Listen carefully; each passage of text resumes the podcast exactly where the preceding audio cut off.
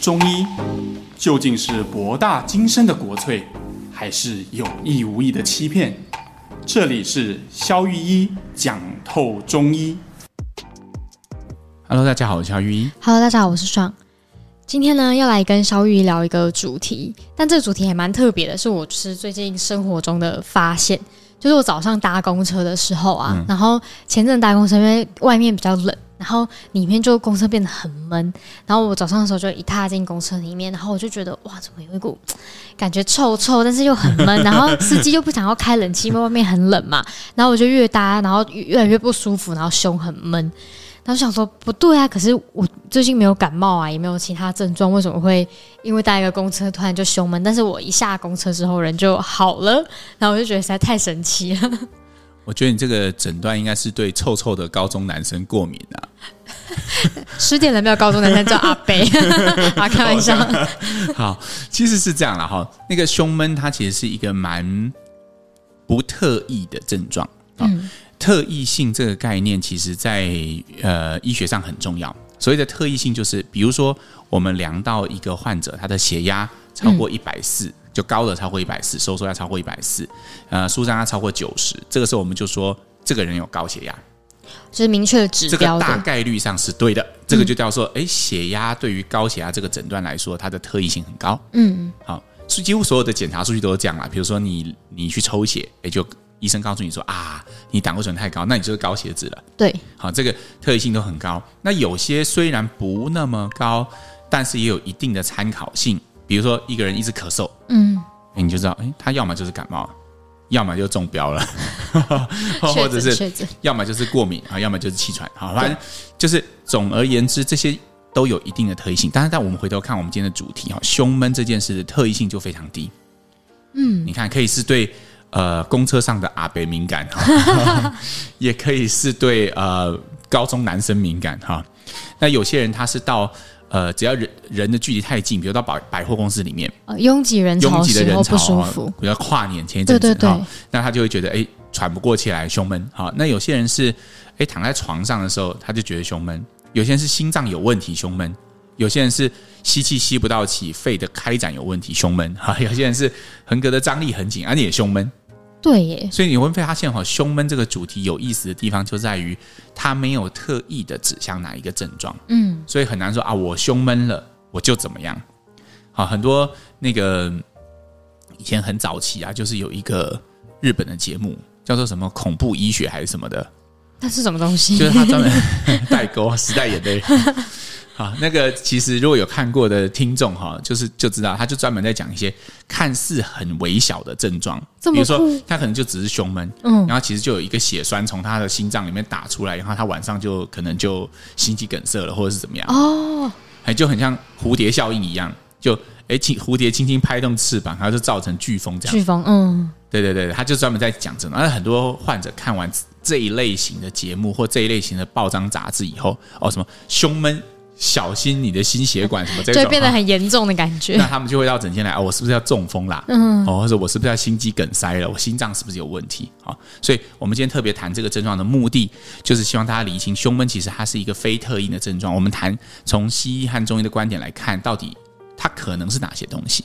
对啊，因为像胸闷也蛮特别的，就是为什么有那么多种的。就是病症好了，会伴随胸闷这样子的症状。就是为什么那么多的事情会想要反映在胸闷这个感觉、这个受气、这个对这件事情上面。OK，我们现在看胸闷这件事的本质是什么？它的本质其实就是，通常，呃，我在工作坊教学生，我就说，哎，你要问患者胸不胸闷，这也是个艺术来的。胸不胸闷怎么问？哎，你会胸闷吗？哎，每个人对胸闷的理解不一样哦。像像你对胸闷的理解是什么？你觉得怎么样叫胸闷？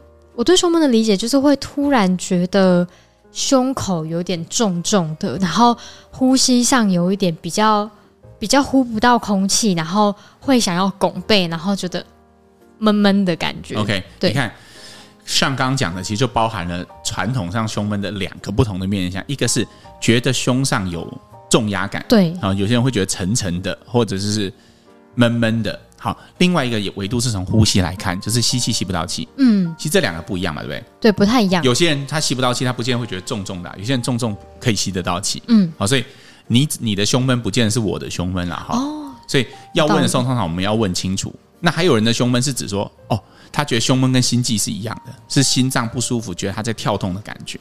哦，有些人是觉得，有些人觉得那个叫做胸闷。哦，原来如此。所以我就我有一次我有碰到那个患者，我就看他吸气，他都会抬肩膀。通常这样的呃呃表征代表的是为什么有人吸气要抬肩膀？因为抬肩膀可以让你的胸腔扩张。哦，所以他觉得他的胸很紧，是因为他吸不下去，所以他就要往上去做一些胸、哦、胸部的代偿。你看有些人他喘不过气来，就会一直抬肩，对对对，然后或者是嘴巴会撅起来，喜欢喘气的时候嘴巴就会撅起来，那个其实都是，或者是看他的那个呃胸骨的上缘，这个洞会一直往里面凹陷。对，因为他想要吸的很大力。那那些其实我就看他明明就很胸闷，你问他会不会胸闷，他说不会。啊大家的定义不一样，对，定义不一样。所以通常我临床上问胸闷吼，我都会跟学生讲说，一定要这样问：你会不会常常觉得吸气吸不饱，或者是要很大力才能吸得到气的感觉？哦，所以这这样子这个问法还是胸闷的经典指标。对对对，那如果说他觉得常常吸不到气，那可能就是跟横膈有关，嗯，对不对？那什么东西跟横膈有关？第一，跟横膈本身有关。比如说，有些人他可能因为手部有受伤，嗯，所以他横膈就觉得很紧绷，嗯，哦，可能被拉歪了，或者是他觉得特别僵硬，就好像我们肌肉用多会很紧绷一样，嗯。那这时候，因为你的横膈很紧绷，我们吸气的时候就是要把横膈向下推嘛，对。那向下推的过程中，如果你的横膈很硬很紧，就很像一个很硬的弹簧，我们硬要把它往下压的时候，就不好压，就很出力嘛，对。那你就会吸气吸得很用力，这个时候就造成了胸闷，哦，所以有可能是横膈的问题。那为什么我们刚刚说你刚刚问的问题是为什么会有这么多种表征嘛？因为横膈附近它邻居很多啦。哦，就像腹部，你那时候说腹正奇来，就是因为那边内脏最多。横膈有多少人跟横膈不是人？有多少器官跟横膈有关？比如说胃就跟横膈有关啊。对，胃的喷门口是在呃穿过横膈的。这我们在讲胃食道逆流的时候有讲过。对，所以胃如果很撑很胀的时候，它也会影响横膈的。下压，有些人觉得他会吃很胀，然后觉得吃到喘不过气来。哦，有啊，就暴饮暴食的人可能会肚子很胀的时候，你会觉得哦，吸气好像都很困难的感觉，这是一个哈胃的问题。那还有胸呃胸腔里面的肺脏，嗯，它要扩张的时候，它它是呃肺脏像两个泡泡，它要变大的时候，它就会挤压横膈往下。嗯，那这时候如果肺脏的扩张有困难，比如说你中了 COVID，很多人现在中 COVID 完之后，他会觉得他去跑步。以前不会闷，体力变不好。哎，现在会闷，为什么？因为他的肺的容量可能有问题，里面可能有些痰液堆积，让他肺的扩张有问题。哦，所以肺部的问题也可能造成胸闷。嗯，再来心脏，心脏斜斜的躺在横膈上休息，所以当心脏出问题的时候，其实也有可能会造成胸闷。所以你看，横膈的邻居特别多，所以只要跟横膈有关的，都有可能影响到胸闷。哦，对，所以变成是说，胸闷这个症状产生的时候，还要考虑的。病可能非常的复杂，没错没错。但像临床上最常遇到的是哪一种类型的胸闷？就真的都有那么多可怕的生理因素，还是有些是其他因素呢？像这个题就是选择题哈，我们刚提到嘛，呃，呃，胸闷。最常见的症状，呃，最常有关就是，就是如果你胸闷的话，你最容易是哪一个地方的问题？A 心脏，二肺脏，呃，C 胃，D 横膈，E 以上皆非。答案是 E。E 然后 E 嘛，E 最多。对，就我刚刚提了那么多，临床上百分之八十五都不是这些。哦，所以所以其实很多人不是生理性的，是心理性的嘛？如果不是这些的话，其实大部分的胸闷都是心理性的。嗯，像嗯，你刚开头说你对阿北过敏，那就是。不是阿北过敏是我说的啦，是空气不流通了哈。对，我也是环境的问题。对，那个对环境的胸闷就不代表你心脏有问题啊。哦，对，对嘛，也不是肺的问题吧？嗯，那也不是胃的问题吧？也不是横膈的问题。你不会上了一台公车，横膈突然坏掉这样？对，不，就是因为你跌倒，对不对？那所以一定是你觉得那个气味很难闻，或者是你觉得那空气不流通，让你觉得不舒服。而这种情况其实就是所谓的心阴性的问题。哦。所以，通常我们在呃平常哈生活上可以做一些鉴别，比如说你的胸闷是不是一阵子会突然出现，一阵子会突然消失的？嗯，比如说，如果你的胸闷都在饭前饭后，那很可能跟胃有关，就吃饱就跟吃东西有关嘛哈。那如果你的胸闷都伴随着心悸一起，比如说你觉得闷起来的时候，你就会觉得心脏跳得特别快，那可能跟心脏有关的。嗯，那比如说。哎，你的胸闷就是发生在中了 COVID 之后才胸闷，那显然就是可能跟肺有关的。但是如果你的胸闷是平常每一次就会来一下，都发生在你要上台报告之前啊，开会轮到你讲话的时候啊，遇到老板遇到老板的时候啊，哈，工作的时候就胸闷，然后礼拜一的时候就会胸闷，礼拜六就会自己好。喝完酒之后就没有，就不闷了。那那个的话就是跟心理有关的。所以心理的，就是等于说，人体对于外在环境，可能我突然看到一个人或者细微的转变，其实那个敏感度远远超于我们的想象。哎，对，胸闷这件事情很有趣哈。它其实，呃，我我看过一些心理的书籍，它其实是个隐喻来的。啊、哦，它是什么隐喻？它其实就跟以前我们，它其实是有一种呃，你对于呃一种。一种压抑哦，它是一种压抑感。嗯，比如说，嗯、呃，像有些人哈，我不知道你会不会，但是我就会，比如说会在，比如说呃，情绪很很大的起伏，嗯，或者是哎，你你在办公室，你已经忍这个同事很久了，哦，然后你就会觉得，嗯，就是有什么话，但是又不方便说出来的时候，然后你就会觉得胸口会有闷的感觉，嗯，或者是我们遭遇了一件很痛苦的事情，嗯，就比如说。有些人他可能亲人过世，对，然后呃他遭受很大打击，可是他可能有时候你太大打击，尤其实是哭不出来的。然后之前不是有个新闻吗？就是呃有个妈妈她带着小孩，就小孩在街上突然间就没了，妈妈反而突然间就哭不出来，嗯，她表现的很冷静，嗯，很多人不是网友还质疑说，哎，妈妈怎么可以表现这么冷静？对，可是其实真的人在遇遇到非常大的创伤时，其实你会突然间傻掉。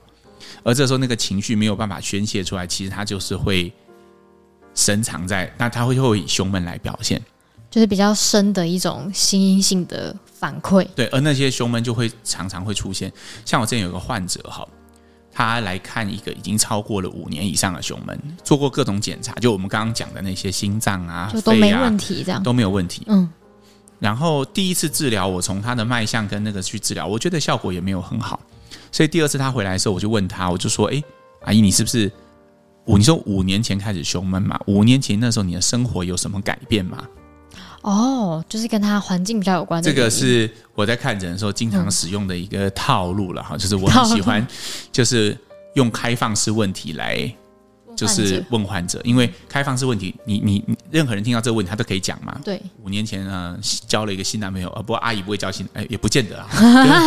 啊，就是或者是换工作啊，或者是什么啊，就是他可以讲任何的答案。可是如果你只问他咳嗽有没有好一点，他只能回答有或没有嘛，对不对？好，好，所以我问出这个开放式问题，他就说他五年前他妈妈过世。哦，所以他有一个很巨大的转变。诶，这个就对我的诊断来说，它就有一个非常大的意义。嗯，他在经过这个事件之后，他有胸闷，那就是我们刚刚讲，我认为是一种情绪上的压抑跟宣泄。所以我花了蛮多的时间跟他谈他的妈妈。当然，我不是谈妈妈过世这件事，我是谈说，诶，你跟妈妈的关系怎么样？嗯，妈妈对你来说一定很重要，她在你生命扮演的角色是什么？嗯，好，那这个阿姨的故事是。其实她妈妈她很早就离开家了，所以她跟妈妈其实没有什么特别的感情，没有太深厚的交流。对，但是她可能哎，再一次看到妈妈的时候，可能就是她走了这样。对，嗯，那所以可能在她心里，她就会觉得有一种我不确定，也许是一种遗憾，或者是呃一种，就是那些很深的情绪，其实他会变成以胸闷的形式表现出来。嗯，所以我也不晓得，反正总之。我有了这个方向之后，我我在整间花了大概十几分钟吧，跟他稍微谈一下他母亲在他生命中扮演的角色，他对他母亲的体验，还有母亲离开的时候他内心的那种感觉是什么？嗯，对啊。那我觉得经过这样子聊一聊，他情绪有一些宣泄，然后，哎，我会发现他当下的那个脉其实就有很明显的变化。哦，哎，那个气郁其实我很常这样子，我边跟患者聊天，我边按着他的脉，因为好有趣哦，因为。其实我们聊天的目的不是为了聊天而聊天嘛，嗯、我们是目的是为了要治疗他。对，所以一旦他的郁的脉开始松动，我就觉得这个聊天差不多了。哎，所以如果聊到差不多到点了，哎，脉也开始松动，我就差不多要开完处方就出去。那当然还是跟随的就是一些解郁的药。那这个这个患者后来疗效就很 OK，他的胸闷就就得到大部分都有得到缓解。所以很多，所以这故事跟我们讲说，就是很多心阴性的人，他也有可能真的就是因为他有太深的情绪卡在身体里。所以刚刚讲的那个气郁也是一种情绪上的表现，对不对？就病理产物嘛。对，因为气郁它其实是一个我们之前有谈过哈，它其实是一个心理和生理的一个综合诊断。嗯，对中医来讲，它其实是不分心理和生理的。嗯，我们描述气郁，我们常说，哎，一个人紧张啊、焦虑啊、烦恼。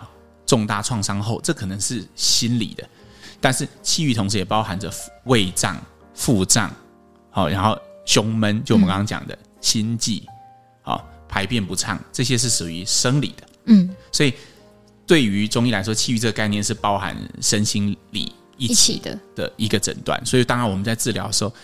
能够触及的面向，我们要尽可能去触及啦。当然，有些如果太困难、议题太深的，我们还是会建议他找专业的心理咨商师。懂。但是如果在我们能力所及的，通常患患者聊聊，其实是蛮好的一种做法。他们会突然有个地方就松动，反而就比较有一个方向可以去治疗。而且那个体验是很神奇，就是你的手下会随着他哭，就是眼神就是改变，或者是他情绪迸发的那个瞬间。他的脉就会有很显著的变化，就是那个你会感觉你手下的那个那个弦啊、那个紧啊，那种好像很很高张的那种压力，它会有一种瞬间被泄洪跟解放的感觉。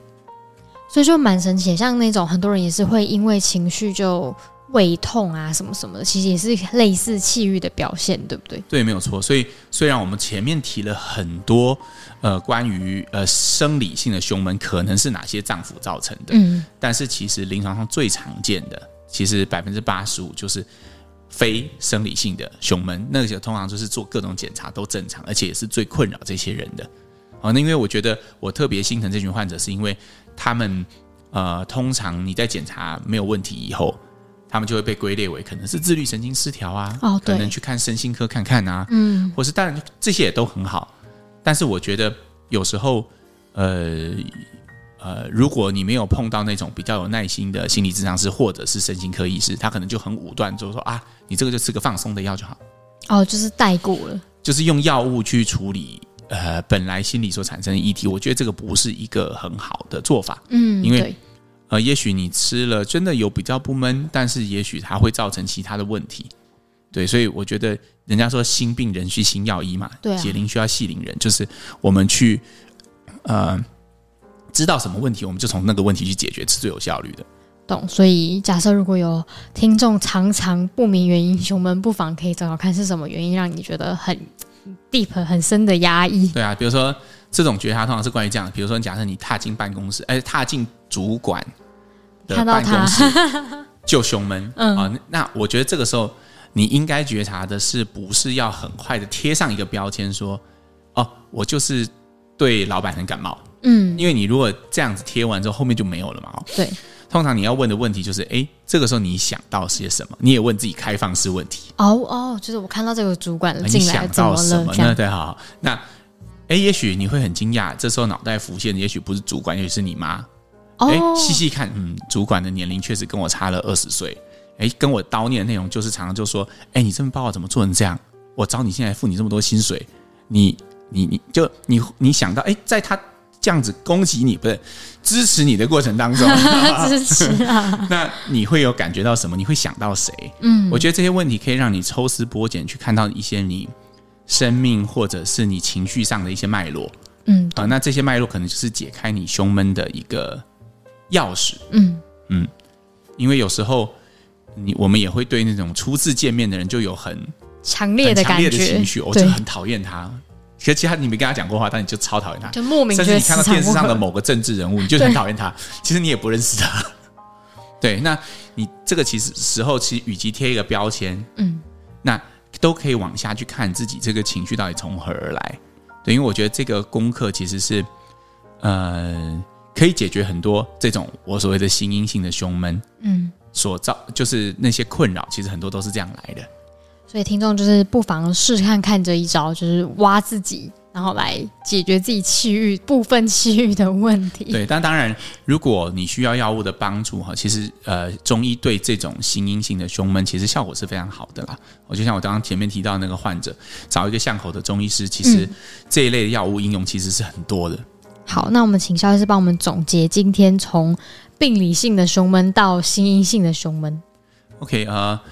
我们大概之前先定义了什么是我们谈的胸闷了哈，我们谈的就是指呼吸会觉得吸不到气，需要大口深呼吸哈的这种感觉哈，才叫胸闷哈，不是重重的感觉，也不是心脏跳得很快的感觉，嗯，好，那再来就是。呃，常见的生理性原因就是，你就想横膈跟横膈的邻居们，哈哈，比如说像横膈的紧绷啦，像胃的问题、心脏的问题、肺脏的问题，好，都有可能造成胸闷。胸闷，好，那这些当然就是，如果它真的是有问题，比如你的胸闷是心律不整造成，你当然要找专科医师去解决。嗯，对。那 OK，那如果都不是这些，你都做完了这些检查，可是你仍然是不舒服的，好，这时候，哎，可能。帮你检查的那些以上的那些专科医师都建议你去看身心科的时候，也许你有另外一个选择，那就是中医。嗯，好，那我们提到了中医是如何看待这种心因性的胸闷，我们也也 point 到一点，就是这些胸闷和情绪之间的关联是什么？如果你察觉到你自己有在特定的场景会有胸闷的感觉，那你可能可以去呃觉察那个时候。诶，你想到些什么？你想到谁？啊，这些都会有帮助你找出你情绪和胸闷来源的那个脉络。嗯，所以就是其实心理影响身体，在中医的一些治疗上是很容易观察得到这样子的转变。没错，没错。对，好，那我们来到今天的 Q&A 时光。好，那第一个 Q&A 呢？他说：“小雨你好，然后很有很开心有缘分可以听到这个节目。那他有些健康的问题想要请教小雨。他说他前几周啊，就是左手左手臂一直有那种神经痛的感觉，然后神经不时的一直跳啊，然后。”就是会有隐隐作痛，然后腋下会特别痛，然后接下来呢，在就整个左手一直到左上背，就是长那个带状性疱疹，然后请问这样是抵抗力差引起的吗？但他觉得他自己算是一个睡眠充足，然后平常也有在吃维他命啊的一个人，那是否这是一个讯号？对，然后他有在提到说，就是他的外婆有曾经有在腰部得过那个。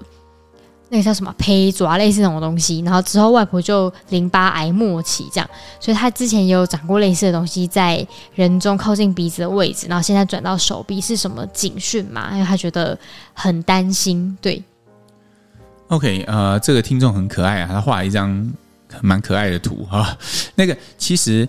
呃，判断是不是带状疱疹的依据，我想你这个一定是了哈。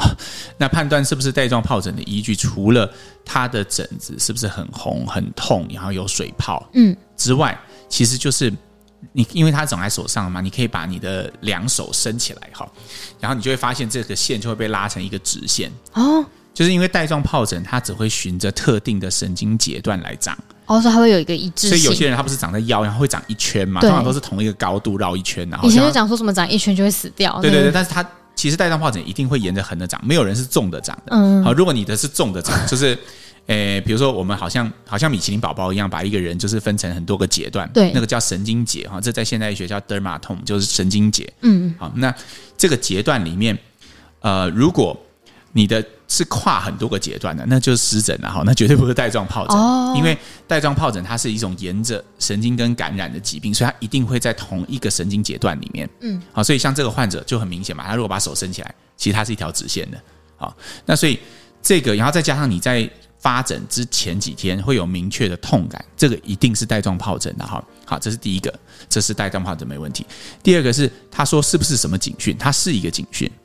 一般人其实不会得带状疱疹的哦，那是哪些人会比较容易得？通常带状疱疹要感染哈，就代表你最近的免疫其实是特别弱的。嗯，所谓的免疫特别弱的意思是说，呃，你的抵抗力特别差，就好像我们以前讲的比喻嘛，我们的万里长城，假设我免疫的这个边界的话，它其实有军队在驻守在那边的，没有办呃，匈奴是没有办法随便乱打进来，带状疱疹病毒也没有办法随便入侵我们。对，只有当你的防线产生一些空洞的时候，它才会攻进来。